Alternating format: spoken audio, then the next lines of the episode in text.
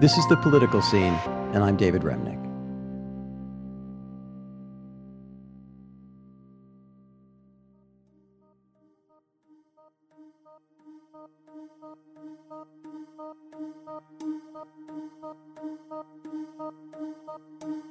Every technological revolution has frightened people, particularly people who've got something to lose.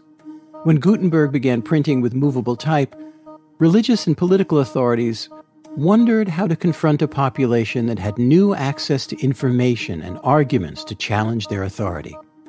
So it's not surprising that artificial intelligence is now causing grave concerns because it will affect every one of us Perhaps the biggest nightmare is the looming new industrial revolution, the displacement of millions of workers, the loss of huge numbers of jobs. Congress has a choice now. We had the same choice when we faced social media. We failed to seize that moment. What is surprising is that some of the very same people who have been racing to develop AI now seem deeply alarmed at how far they've come.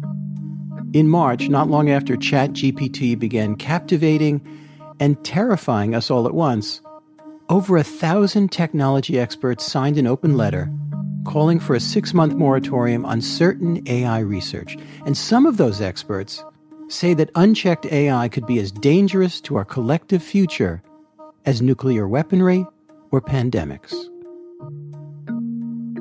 So, we're going to talk today about AI. How could it change the world? And how concerned should we be? I'll start with Sam Altman, the CEO of OpenAI, the company that's been releasing ever more sophisticated versions of ChatGPT. Years ago, when the internet was in its earliest stages, we were surrounded, or at least I felt surrounded, by a sense of internet euphoria. And anyone who raised doubts about it was considered a Luddite or ignorant or a charmingly fearful person past yeah. his sell by date. Now, with the rise of AI, we're hearing alarm from many quarters. So, what I want to try to accomplish here is to have a rational discussion that at once gives a factual picture of where we are, where you think we're going, and at the same time airs out the concerns. So, let's just start with the most basic thing. You've been working on AI for a, nearly a decade. How did you get into it, and what were your expectations? I, I mean, this was what I wanted to work on uh, from when I was like a little kid. I was like a very nerdy kid. I was very into sci-fi. Um, I sort of never dreamed I'd actually get to work on it, but then I went to school and studied AI. Um, and one of the memorable things I was told was the only surefire way to have a bad career in AI is to work on neural networks. And we have all these other ideas, but this is the one that we've proven doesn't work. In 2012, uh, there was a paper put out. One of the authors was my co-founder, Ilya Sutskever, which was a neural network doing an amazing thing that performed extremely well in a competition to categorize images. And that was amazing to me, given that I had sort of assumed this thing wasn't going to work. After that, uh, a company called DeepMind did something with uh, beating the world champion at Go. Mm-hmm. Uh, at the end of 2015, we started OpenAI. One of our first big projects was playing this computer game called Dota 2, and I got to watch that neural network, that effort, that system sort of grow up. Number one, we truly, genuinely, no parlor tricks, had an algorithm that could learn. And it got better with scale. It took us a while to discover this current paradigm of these large language models, but the fundamental insight and the fundamental algorithms were, were all right from the beginning of, of the company. So GPT suddenly appeared on the scene and you have talked a lot about its potential, and uh, at the same time, you've, well, let's put it this way, you freaked a lot of people out. What do you see as its potential, and do you understand why people are unnerved about it? First of all, even the parts that I don't agree with about what people are freaked out about, I empathize with. To the degree we are successfully able to create a computer that can one day learn and perform new tasks like a human, even if you don't believe in any of the sci-fi stories, you could still be freaked out about the level of change that this is going to bring society and the compressed time frame in which that's going to happen. Well, let's well let's slow down for a second. What does this imply in the much broader sense about what change is coming down the road? In, in concrete terms.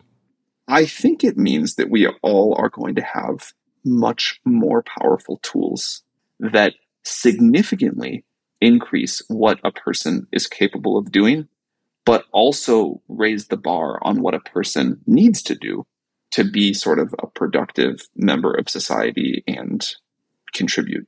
Because these tools will do eventually, they will augment us so powerfully that they'll change what one person or one small group of people can and do do. A lot of writers I know have naturally um, gotten very interested in ChatGPT, and they somehow think it's going to eliminate them. Um, I, I, I, have to admit, I, have used your latest version of ChatGPT to try and emulate my writing, and without being over proud about it, it it it kind of didn't. What what what came out was like um, an encyclopedia entry with nouns that were subjects that I was interested in. So tell me, so tell me where where this where ChatGPT is in its development now. But should I um, should I basically pack it in in a couple of weeks when when ChatGPT is all the better? We we get excited about where things are, but we also try always to talk about the limitations and where things aren't. And maybe a future version of GPT will replace bad writers, but it's very hard for me looking at it now. Uh, every time I talk to someone like you, they say, "This is, you know, this is really not it." Yeah. And you think we're being uh, defensive? Uh, no, no, no. I think you're right. I think in the sweep of emotion about ChatGPT and this new world, it is so easy to say the writing is on the wall. There's going to be no role for humans. This thing is going to take over. And I don't think that's going to be right. I don't think we are facing this, you know, total destruction of all human jobs in the very short term. And I think it's it's difficult and important to balance that with the fact that some jobs are going to be totally replaced by this in the very short term. What what jobs will, what jobs do you think will get eliminated pre- pretty quickly in your view? I think a lot of customer service jobs, a lot of data entry jobs get eliminated pretty quickly. So this is maybe useful. The the thing that you do right now where like you go on some website and you're trying to return something and you like chat with somebody that's sitting on the other side of a chatbot and they, you know, send you a label and blah right. blah blah. That job I think gets eliminated also the one where you call and you know talk to someone that takes a little longer but i think that job gets eliminated too but i don't think that most people won't work i think for a bunch of reasons that would be unfulfilling to a lot of people some people won't work for sure i think there are people in the world who don't want to work and get fulfillment in other ways and that shouldn't be stigmatized either um, but i think many people let's say want to create want to do something that makes them feel useful, want to somehow like contribute back to society. And there will be new jobs or things that people think of as jobs that we today wouldn't think of as jobs in the same way hmm. that maybe what you do or what I do wouldn't have seemed like a job to somebody that was like doing an actual hard physical job to survive. As the world gets richer and as we make technological progress, um, standards change and what we consider work and necessity and a whole bunch of other things change too. So I think that's going to happen again with AI. I realize that some of this draws on your essay that was published a couple of years ago, Moore's Law for Everything. You suggest economic policies like a universal basic income, um, taxes on land and capital rather than on property and labor. And all of those things have proven impossibly difficult to pass, even in the most modified form, how would they become popular in the future? I think this stuff is really difficult, but A, that doesn't mean we shouldn't try. And the way things that are outside the Overton window eventually happen is more and more people talking about them over time. And B, when the ground is shaking, I think is when you can make radical policy progress. So I agree with you today we still can't do this. But if AI stays on the trajectory that it might, you know, perhaps in a few years these don't seem so radical. And we have like massive GDP growth at a time where we have a lot of turmoil in the job market. Maybe all this stuff is possible. And and the more time upfront we have for people to be studying ideas like this and contributing new ones, I think the better. I believe we have a real opportunity to shape that if you take something, a good that has been super expensive and limited and important, and make that easy to access and extremely cheap. That I believe that is mostly an equalizing force in the world. And we're seeing that with ChatGPT. One of the things that we tried to design into this, and I think is an exciting part of this particular technological revolution, is anyone can use it. You know, kids can use it, old people can use it, people that don't have familiarity with technology can use it. You can have a very like you know cheap, cheap mobile device that doesn't have much power and still get as much benefit out of this as someone with the best computing system in the world. My dream is that we figure out a way to let the governance of these systems, the benefits they generate, and the access to them be equally spread across every person on Earth. This is the New Yorker Radio Hour, and I'm talking today with Sam Altman, the CEO of OpenAI, which developed ChatGPT and GPT 4. Sam, talk to me about artificial general intelligence, which seems to be a step even past what we've been talking about. I think it's a very blurry line. I think artificial general intelligence means to people like very powerful artificial intelligence. It's, it's sort of shorthand for that. My personal definition is systems that can really dramatically impact the rate that humans make scientific progress or that society makes scientific progress. Uh, other people use a definition like systems that can do half of the current economically valuable human work.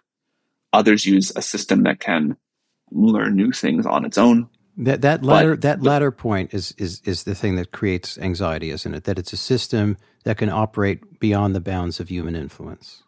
Well, there's two versions of that. There's one that causes a lot of anxiety, even to me, and there's one that doesn't. Um, the one that doesn't, and the one that I think is going to happen, is not where an AI is off writing its own code and changing its architecture and things like that. Right. But that if you ask an AI a question that it doesn't know the answer to, it can go do what a human would do. Say, hey, I don't know that. I'm going to go read books. I'm going to go call smart people. Um, I'm going to go have some conversations. I'm going to think harder. And now I'm going to have some new knowledge stored in my neural network. And that feels fine to me definitely the one where it's off like writing its own code and changing its architecture. Very scary to me. AI systems have already generated skills that its creators didn't expect or prepare for. Learning languages it wasn't programmed to learn, figuring out how to code, for example. So the worry is that AI could break free from its human overseers and wreak havoc of one kind or another. The fundamental place that I find myself getting tripped up in thinking about this and that I notice in others too is you know, is this a tool or is this a creature? Mm-hmm. and I think it's so That's tempting fair. to project creatureness onto this because it has language and because that feels so anthropomorphic. But what this system is, is a system that takes in some text, does some complicated statistics on it, and puts out some more text. And amazing emergent behavior can happen from that, as we've seen that can significantly influence a person's thinking. And we need a lot of constraints on that. Um, I don't believe we're on a path to build a creature here. Now, humans can really misuse the tool in very big ways. And I worry a lot about that, much more than I worry about currently the sci fi esque kind of stuff of this thing, you know, wakes up and loses control. Sam, you've had quite a few conversations lately with lawmakers. You testified in front of a Senate subcommittee, and that was widely reported. But before that, you had a private meeting at the White House.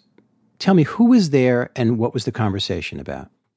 It was a number of people from the administration, led by Vice President Harris, and then uh, the CEOs of four AI or tech and AI companies. And the conversation was about as we go th- head into this technological revolution, uh, what can the companies do to help ensure that it's a good change and help sort of reassure people that we're going to get the things right that we're able to get right and that we need to in the short term? And then what can the government do? What are the kinds of policy ideas that might make sense uh, as this technology develops? One area in particular that I am worried about in the short term is provenance of generated content We've got an election next year. Um, the already image generation is incredibly good. Um, audio generation is getting very good. Video generation will take a little bit longer, but will get good too.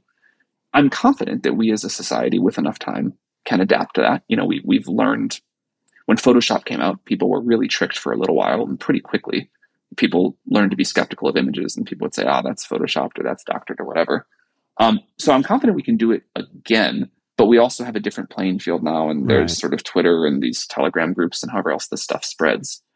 Uh, there's a lot of regulation that could work, and there's technical efforts like watermarking images or shipping detectors that could work in addition to just requiring people to disclose generated content. And then there's like education of the public about you, you gotta you've got to watch out for this. Ultimately, who do you think was the most powerful people in the room? The people on the government side, or the people heading the tech companies? That's an interesting question. I think the government certainly is more powerful here in even the medium term, but the government does take a little bit longer to get things done, and so I think it's important that the companies independently do the right thing in the short in the very short term. But you you understand that again years ago, tech and you know the cover of Wired and all, all, all uh, there was a kind of euphoria to, uh, attached to technology that in the in doesn't the feel like it this time years, around, does it? No, it doesn't feel that way at all. Uh, and not because I relish it, but you know the the public images of places like Facebook and Google are not what they were, and I think trust in those in those companies to get things uh, right. So when we hear about a, a, conversation at the White House between the vice president and her colleagues and the heads of tech companies, we want to intensely know what is going on, what the conversation is like, and what it's leading toward. Who's in charge? It would be really good to know the details of that. The right answer here, very clearly, is for the government to be in charge, and, and not just our government. I think this is one of these places where, and I, I realize how naive this sounds and how difficult it's going to be. We need international cooperation. Uh, the example that I've been using recently is I think we will need something like the IAEA uh, that we had for nuclear for this, and it's Which going controls, to require, yeah, atomic weapons, obviously, and, and, and atomic energy. And I think that's so difficult to do. It requires international cooperation between superpowers that don't get along so well right now. Um, but that's what I think the right long term solution is, given how powerful this technology can grow. I'm actually optimistic that it's technically possible to do. I think the way this technology works, the number of GPUs that are required, the small number of people that can make them, and the controls that could be imposed on them, to say nothing of the energy requirements for mm-hmm. these systems. Like, it is possible to internationally regulate this. So I think the government has got to lead the way here. I think we need serious regulation from the government setting the rules. I think it's good for the tech companies to provide input, say where we think the technology is going, what might work technically and what won't. But the government and really the people of the world have got to decide. Sam Altman, thank you very much. Thank you.